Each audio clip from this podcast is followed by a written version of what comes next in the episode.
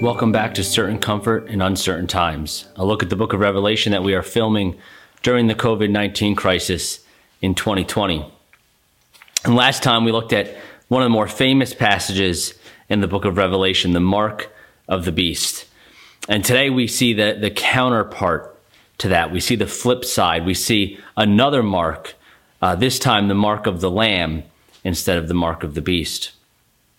We're not only filming this in the middle of the COVID 19 crisis, but we're also filming this uh, less than two weeks away from a presidential election here in the United States. And uh, this has been a very uh, charged time uh, in our society, in our culture over the past few months. And we've very much been dividing up into two sides of Republicans versus Democrats, of those supporting President Trump and those supporting Joe Biden, and those um, and that's been reflective of even um, other divisions that have taken place throughout our culture over the, the, the course of this year as racial strife and protests have sprung up around the country, and you have a society that is very, very divided.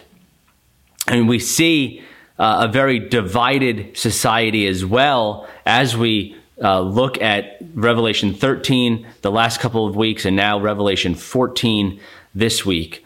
Except the divisions are not the ones that we normally think of. They are not divisions based on Republican or Democrat. They are not divisions based on race. They are not divisions based on socioeconomic status.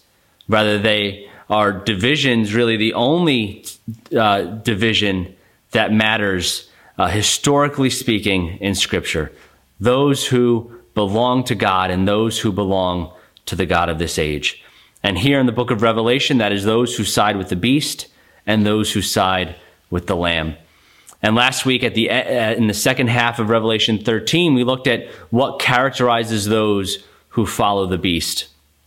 And today in Revelation 14, we're going to look at what characterizes those who follow the lamb. And so follow along with me as I read Revelation chapter 14, and then we'll briefly look at a few aspects of what the chapter tells us about those who claim to follow the Lamb in these end times. Then I looked, and there was the Lamb standing on Mount Zion, and with him were 144,000 who had his name and his father's name written on their foreheads. I heard a sound from heaven like the sound of cascading waters and like the rumbling of loud thunder. The sound I heard was like harpists playing on their harps. They sang a new song before the throne and before the four living creatures and the elders. But no one could learn the song except the 144,000 who had been redeemed from the earth.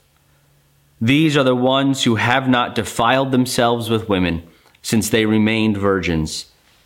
These are the ones who follow the Lamb wherever he goes. They were redeemed from humanity as the firstfruits for God and the Lamb. No lie was found in their mouths. They are blameless.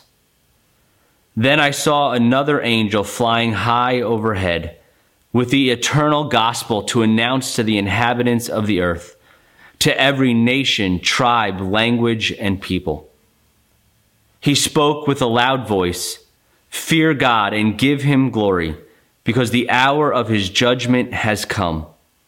Worship the one who made heaven and earth, the sea and the springs of water. And another, a second angel, followed, saying, It has fallen. Babylon the Great has fallen. She made all the nations drink the wine of her sexual immorality, which brings wrath. And another, a third angel, followed them and spoke with a loud voice If anyone worships the beast and its image, and receives a mark on his forehead or on his hand, he will also drink the wine of God's wrath, which is poured full strength into the cup of his anger. He will be tormented with fire and sulfur in the sight of the holy angels and in the sight of the Lamb. And the smoke of their torment will go up forever and ever. There is no rest, day or night, for those who worship the beast and its image, or anyone who receives the mark of its name. This calls for endurance from the saints who keep God's commands and their faith in Jesus. Then I heard a voice from heaven saying, Write, Blessed are the dead who die in the Lord from now on. Yes, says the Spirit, so they will rest from their labors, since their works follow them. Then I looked, and there was a white cloud, and one like the Son of Man was seated on the cloud, with a golden crown on his head and a sharp sickle in his hand. Another angel came out of the temple, crying out in a loud voice to the one who was seated on the cloud Use your sickle and reap, for the time to reap has come, since the harvest of the earth is ripe. So the one seated on the cloud swung his sickle over the earth, and the earth was harvested. Then another angel, who also had a sharp sickle, came out of the temple in heaven. Yet another angel, who had authority over fire, came from the altar, and he called with a loud voice to the one who had the sharp sickle Use your sharp sickle and gather the clusters of grapes from the vineyard of the earth, because its grapes have ripened. So the angel swung his sickle at the earth and gathered the grapes from the vineyard of the earth, and he threw them into the great winepress of God's wrath. Then the press was trampled outside the city, and blood flowed out of the press up to the horses' bridles for about 180 miles. As has been true throughout this series, we are not going to get bogged down in all the symbolism in this chapter. Our goal is not to identify one to one correlations with every possible symbol uh, in order to try and create timelines and charts and dates and, and figure out exactly when Christ is coming back or figure out exactly who different people are supposed to represent. Instead, we are looking for what is supposed to provide us with certain comfort in uncertain times, that we as the church living in these end times, uh, filled with the uncertainty of war and disease uh, and, and poverty and, and uh, um, natural disasters and, and all kinds of uncertainty that we live through, how can we find certain comfort in what the book of Re- Revelation says? Because that is the purpose of the book. It's to provide believers who are the intended audience with comfort uh, in the cross of Jesus Christ, in his current reign, and in his eventual return. And so we are going to look at four aspects uh, from this chapter that should give us certain comfort, and they are all connected with the mark of the Lamb. Again, in Revelation 13, we saw the mark of the beast, and we put a lot of emphasis on the mark of the beast. But the emphasis is really in chapter 14 on the mark of the Lamb. Because the mark of the beast is, is coded, it is symbolic. The mark of the beast, the, the, the worshippers of the beast are marked not with a name, but with a number of a name. I don't know why it was uh, put in symbols, but it might have been because, yes, there is some future figure who will be the final Antichrist. Uh, but there's also this idea running through this book that this is what's occurring throughout the church age. The spirit of the Antichrist has been in the world since the first century uh, and at work. And these are things that we all experience throughout the church age. And so the, the mark of the beast is a number, but the mark of the lamb is a name. The mark of the Lamb is definite. We don't have to question uh, who it's referring to. Uh, those who do not worship the beast, but instead worship the Lamb, are marked with the Lamb's name and with his Father's name. And so there is no ambiguity with the mark of the Lamb. The emphasis is on the mark of the Lamb and what that means and what that describes. And so we're going to look quickly at four aspects three positive and one negative of what uh, the mark of the Lamb actually is. And uh, quickly before we do that, the 144,000, if you remember from the last time we looked at it, is a symbolic number. It's referring to all of the saints, uh, Old and New Testament, the completion of God's people. And that numbering is supposed to uh, be intended to remind us of the census numbering in the Old Testament. So it is describing an army. So this very much is the army of the Lamb. And yet, as we see with these aspects of the Lamb's mark, this is not an army, like any that we would ever come up with on our own. And so, four aspects, the first of which is that the Lamb's army is marked for worship. The Lamb's army is marked for worship. Again, starting in verse 1, I looked and there was a lamb standing on Mount Zion, and with him were 144,000 who had his name and his father's name written on their foreheads. We said last week that the mark of the beast was very much about worship. Uh, the mark of the beast was given to those who would worship the beast and his idol. And so it only follows that the mark of the Lamb is given to those who worship the Lamb and his Father, those who worship the God of Israel, those who worship God revealed in Scripture, Father, Son, and Holy Spirit. And so they are marked with the name of the Lamb and with his Father's name. But even more so than the mark just being about worship, it then goes on to describe worship. In verse 3, they sang a new song before the throne and before the four living creatures and the elders, but no one could learn the song except the 144,000 who had been redeemed from the earth. The army is not pictured as an army, it's pictured as a worship team. And this follows what we see throughout Scripture, even in the Old Testament.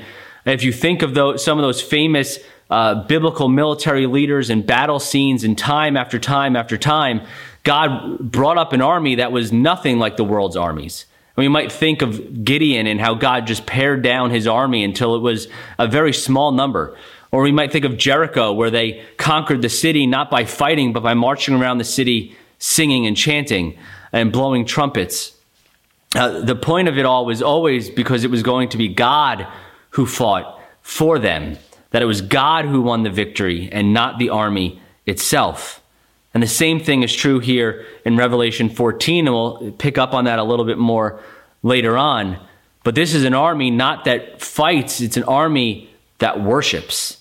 This is an army of worshipers singing a new song, a song that only those who have been redeemed by the blood of the Lamb can learn. And we know that they're worshipers as well because of verse 4 these are the ones who have not defiled themselves with women since they remained virgins. And again, this is about worship, uh, just like we see in the Council of Jerusalem in Acts 15 and elsewhere in the New Testament, uh, the, the, that uh, the sexual immorality, and we saw it even in Revelation 2 and 3 with the letters to the churches, the sexual immorality uh, that was often in mind was the sexual immorality that took place in the temples of the gods or in the temple of the emperor. It was involved with emperor worship or worship of the pagan gods. And so the fact that these 144,000 had not defiled themselves with women since they remained virgins does not mean uh, that this is a literal number of people, all of whom are virgins who have never slept with a woman, or even that they're all male but rather that it is this picture of God's people who in their worship have remained pure. They have not given themselves over to the temple prostitutes. They have not prostituted themselves in the worship of these false gods or in the worship of the emperor. And again, the, the beast is very much connected to the state. And so the worship of the beast would have involved the worship of the emperor, the worship of the state's gods, the prostituting of oneself in the temple. And so these 144,000 have remained pure. They have not gone back to worship the false gods. They have not worshiped the emperor. They do not worship the state or the beast. They worship the lamb. They have not defiled themselves. And so the lamb's army is marked for worship. It is a group of worshipers, those whose loyalty and worship is given only to the Lamb and to his Father. But secondly, the Lamb's army is marked for witness. The Lamb's army is marked for witness. These ideas of worship and witness are connected. Uh, one of the, the main reasons why it was important that these 144,000 have not compromised in their worship is that it means that they have not compromised in their witness. They have not departed from the worship of the Lamb to worship the beast. They have not departed from the marriage bed of the Lamb to go and lie with the state, with a political party, with a political agenda, with a earthly kingdom instead of the heavenly kingdom. And therefore, they are uncompromised in their witness. Picking up in the middle of verse 4 these are the ones who follow the Lamb wherever he goes. They follow Jesus, they walk in his footsteps. They uh, live as though they are citizens of the heavenly kingdom instead of the earthly kingdom. They were redeemed from humanity as the firstfruits for God and the Lamb. No lie was found in their mouths. They are blameless. And this verse 5, where no lie is found in their, their mouths and they are blameless, doesn't mean they never lied in their earthly lives or they were without sin, or it's not even referencing the fact that uh, in Christ we are blameless. Rather, it is talking about their witness to the Lamb. They were uncompromised in their witness. And this is something that speaks directly to us in the uh, charged atmosphere in which we are living in the midst of a pandemic, in the midst of a presidential election, in the midst of social and cultural unrest all around us. Is it becomes very easy for us to stop witnessing to the Lamb and instead start to bear witness to a whole bunch of other things. And as though that's not bad enough, we never really do just that. What we really do is we take our, wit- our, our bearing witness to the Lamb and we mix it with bearing witness to other things. And so our witness to the Lamb becomes mixed with our witness to a political party or to a presidential candidate or to a certain agenda that we uh, have some kind of um, a drive and zeal for. And instead of just keeping those two witnesses separately, because we all do that, we all witness to the Lamb, but also witness to our favorite restaurant, witness to our favorite sports team, witness to a whole bunch of other things that that we enjoy and that we want other people to enjoy as well. But there's certain things, really things that become our idols that we blend in with our witness to the Lamb. And in the end, our witness isn't so much to Christ, it isn't so much to Christianity, it's to this syncretism. And in our times currently, uh, that is often a syncretism of things like Christianity and American nationalism. Uh, and so we get these things mixed up. And in so doing, lies are found in our mouths. Because we have this thing that is not absolute truth, and we've mixed it with this thing that is. And so, in order to keep that going, that thing that is not absolute has to become absolute.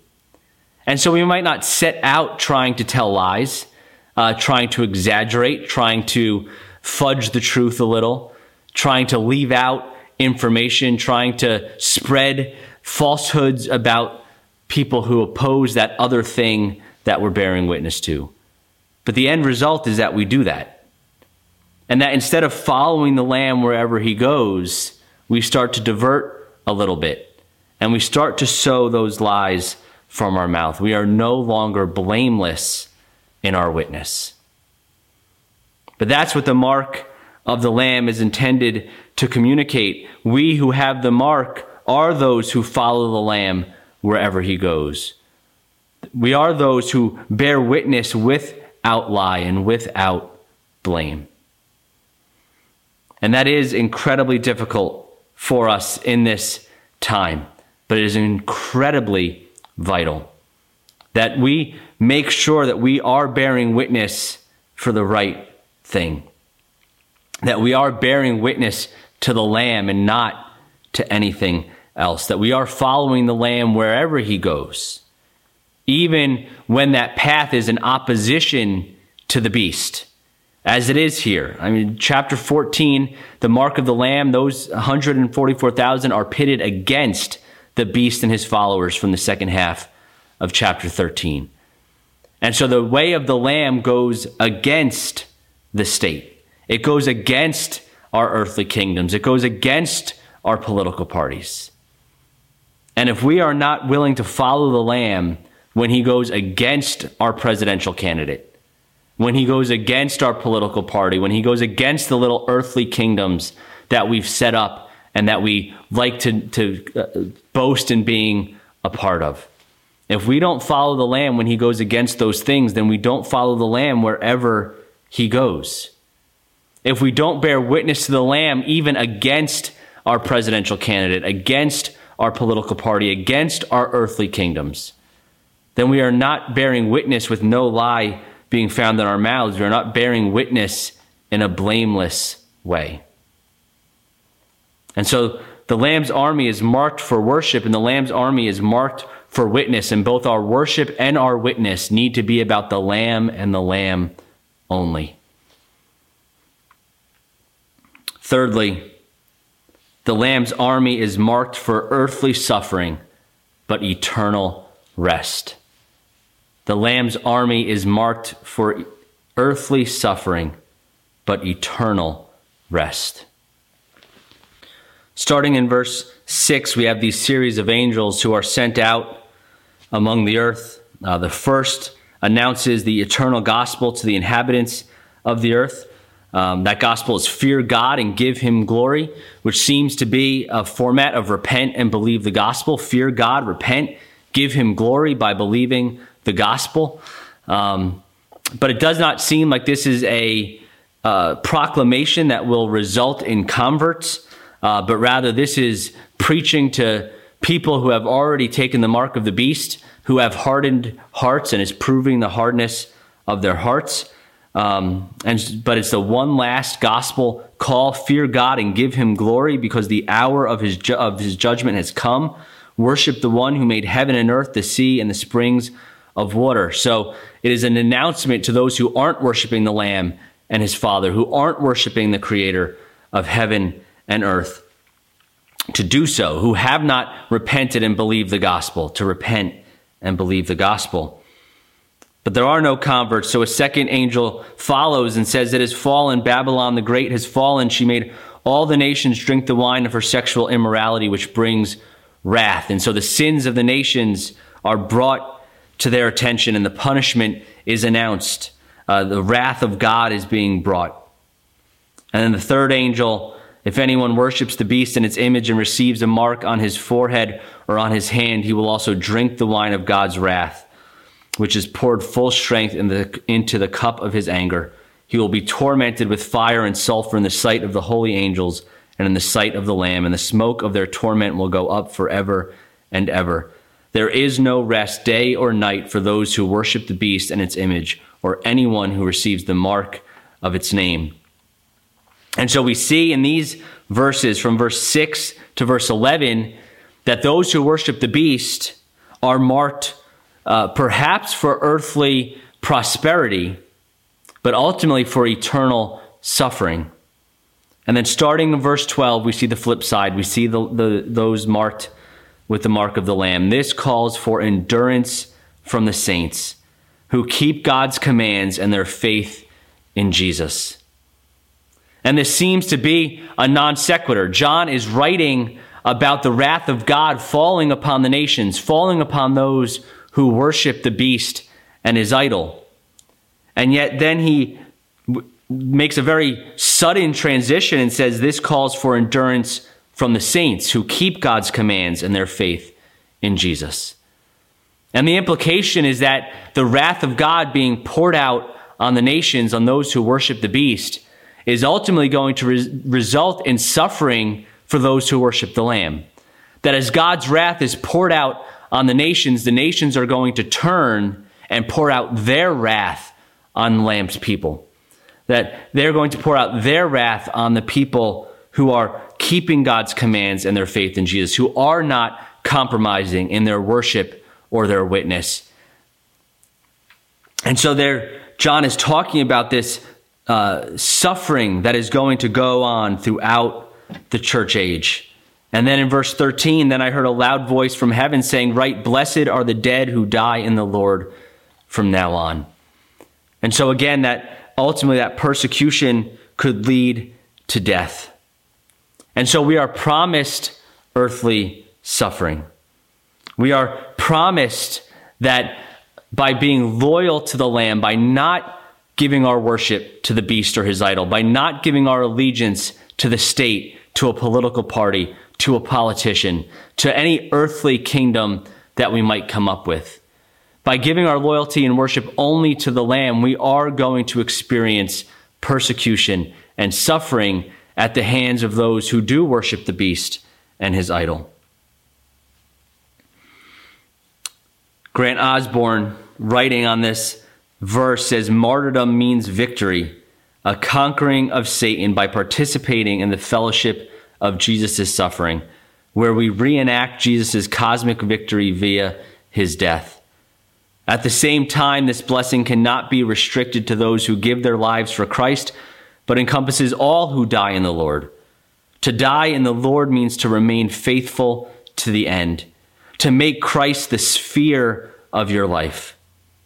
The important addition of from now on teaches that this refers not just to the final period of history, but to all the saints down through the ages who remain true to Christ. The period of testing has started, and God's people must steel themselves for the difficult days ahead. The Christian life was never meant to be easy. It will always involve sacrifice and suffering and demand a life of continual faithfulness. I love that phrase that Grant Osborne uses that we need to make Christ the sphere of your life. By taking the mark of the Lamb, or really, as we saw earlier in the book, by being given the mark of the Lamb by God and being numbered among the 144,000. We are to make Christ the Lamb the sphere of our life. He is the lens through which we view and interpret all of life. He is the, the focal point of our life.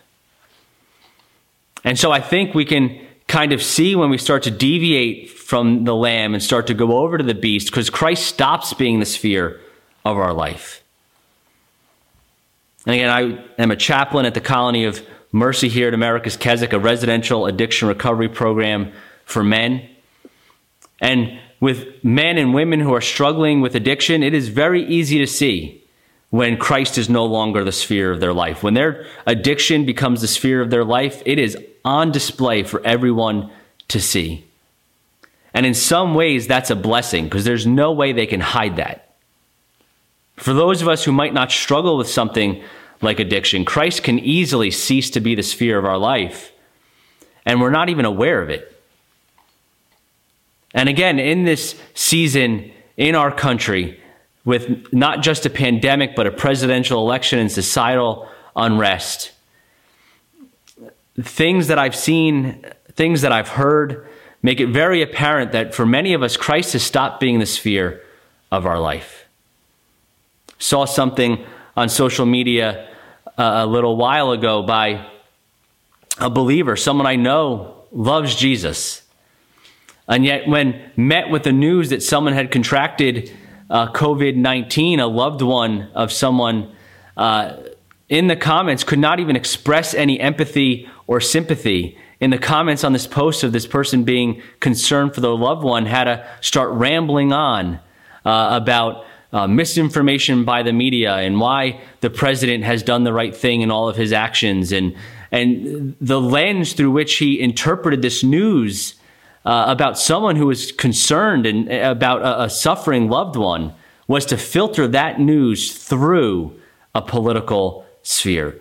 Politics had become the sphere of life. And it's so easy for us to do to make politics, to make a personality, to make a societal agenda, to make uh, a point of interest for ourselves, the sphere of our life, instead of making Christ the sphere of our life. And yet, that's what we're called to do, and that is difficult, and that does bring opposition. And so that's why we are told, Blessed are the dead who die in the Lord from now on. Blessed are those who remain faithful even to the point of death, who remain faithful at the very least to the end. Because then in verse 13, all of a sudden the Spirit speaks up. Yes, says the Spirit. Amen, says the Spirit. So they will rest from their labors, since their works follow them. Yes, it is difficult to remain faithful to the Lamb in this life. It is difficult to follow the Lamb wherever he goes, even when that's in opposition to our presidential candidate, even when that's in opposition to our preferred political party, even when that's in opposition to our family dynamics and, and all of the different aspects of our lives. It is difficult. And we will experience earthly suffering. But we are blessed when we do because the result is eternal rest. The followers of the beast, the worshippers of the beast, those who take his mark, may experience prosperity here on this earth, but they are marked for eternal suffering. But those of us who follow the Lamb wherever he goes, who remain faithful to the end, we might experience earthly suffering, but we are promised eternal rest. And there is nothing, no loyalty here on this earth, no presidential candidate, no political party, no earthly kingdom that is worth losing eternal rest. We will rest from our labors. But there is no rest, day or night, for those who receive the mark of the beast. And so the Lamb's army is marked for worship. The Lamb's army is marked for witness. The Lamb's army is marked for earthly suffering, but eternal rest. And finally, the Lamb's army is not marked for fighting. The Lamb's army is not marked for fighting. We've already mentioned the fact that this is an army unlike any other, that it is an army of worshipers, not an army of warriors. Uh, but I think that point does need to be driven home because we don't see any fighting on the part of the 144,000 in this chapter. And in fact, not only do you not see them fighting, but you see them being slaughtered just like the lamb that they follow. And you see that uh, even more so in verses 14 through the end of the chapter as uh, angels are sent out to use their sickle and reap the harvest. And you start to see blood being shed. Grapes are gathered and they are uh, gathered into the great winepress of God's wrath. And then the chapter ends with the press was trampled outside the city, and blood flowed out of the press up to the horses' bridles for about 180 miles. And the temptation, I think, here in passages like this is to believe that these are uh, the followers of the beast who are being slaughtered, and that this is now Christ and his army coming and conquering and shedding the blood of their enemies. And yet, that's not what we see here. Um, it's not extremely clear, it's not spelled out who these grapes are, who is being harvested here, who's being trampled outside the city, whose blood is flowing. But in the context of the book of Revelation, it becomes readily apparent. There are two types of scenes in the book of Revelation where we see blood. And the one is when we see things like the rivers being turned to blood and you, or bodies of water being turned to blood. But then, of course, there are passages like this one where blood is being shed. And every other passage in the book of Revelation where blood is shed it is always the blood of the Lamb or of his followers. And so I think since this does not explicitly say it's not the Lamb's followers whose blood is being shed, given the context of the book of Revelation, I think we need to say that the ones who are being trampled, whose blood is flowing by the end of the chapter 14, it is the blood of the Lamb's followers. It is those who did follow the Lamb wherever he went, even to the point of bearing witness to the point of death. And now their blood is flowing. But you see, that as well when wrath does get poured out. In Revelation chapter 16, as the uh, the blood from chapter 14 seems to be collected in the bowls for the bowl judgments. Uh, and in Revelation 16, verse 6, it says, Because they poured out the blood of the saints and the prophets, you have given them blood to drink. They deserve it. And I think Revelation 16, 6 helps us to interpret Revelation 14 and whose blood is being shed. It is the blood of the martyrs, it is the blood of the witnesses, of the saints of the prophets that will then be collected, and, and those who shed that blood will be forced to drink it as judgment upon themselves. And so the Lamb's army is not marked for fighting. The Lamb's army is being slaughtered just as the Lamb was. And again, this seems to be uh, something that doesn't really make sense to us, especially being from a country that loves war and loves the military and loves weaponry as much as we do in America. But this is the great paradox of our faith that our God conquers not by conquering, but by being conquered. And the same thing that was true of the Lamb is true of his army. We follow the Lamb wherever he goes. Preston Sprinkle writes We don't fight with violence because we have a more powerful weapon in our hands. It's called suffering. With it, we can conquer the hard hearts of our enemies, and with it, we condemn unrepentant sinners. He goes on to say it's impossible for Christians to lose, to be defeated, to be conquered, because the Lamb has already conquered by being slaughtered.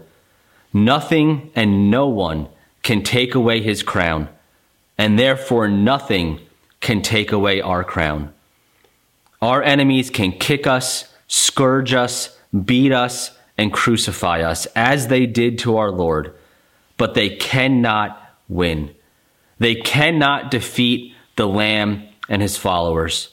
The more they try, the more grapes are thrown into their winepress, and the Lamb will make them drink it. And that is what we are called to as those who are marked with the mark of the Lamb. We are called to follow the Lamb wherever he goes, even in his witness, even in his death. And it is by following the Lamb wherever he goes that we do conquer over our enemies. And so the comfort for us, even not just in the pandemic, but especially in a presidential election season, a season of societal unrest is that we don't have to fight. We don't have to go to war against our neighbors.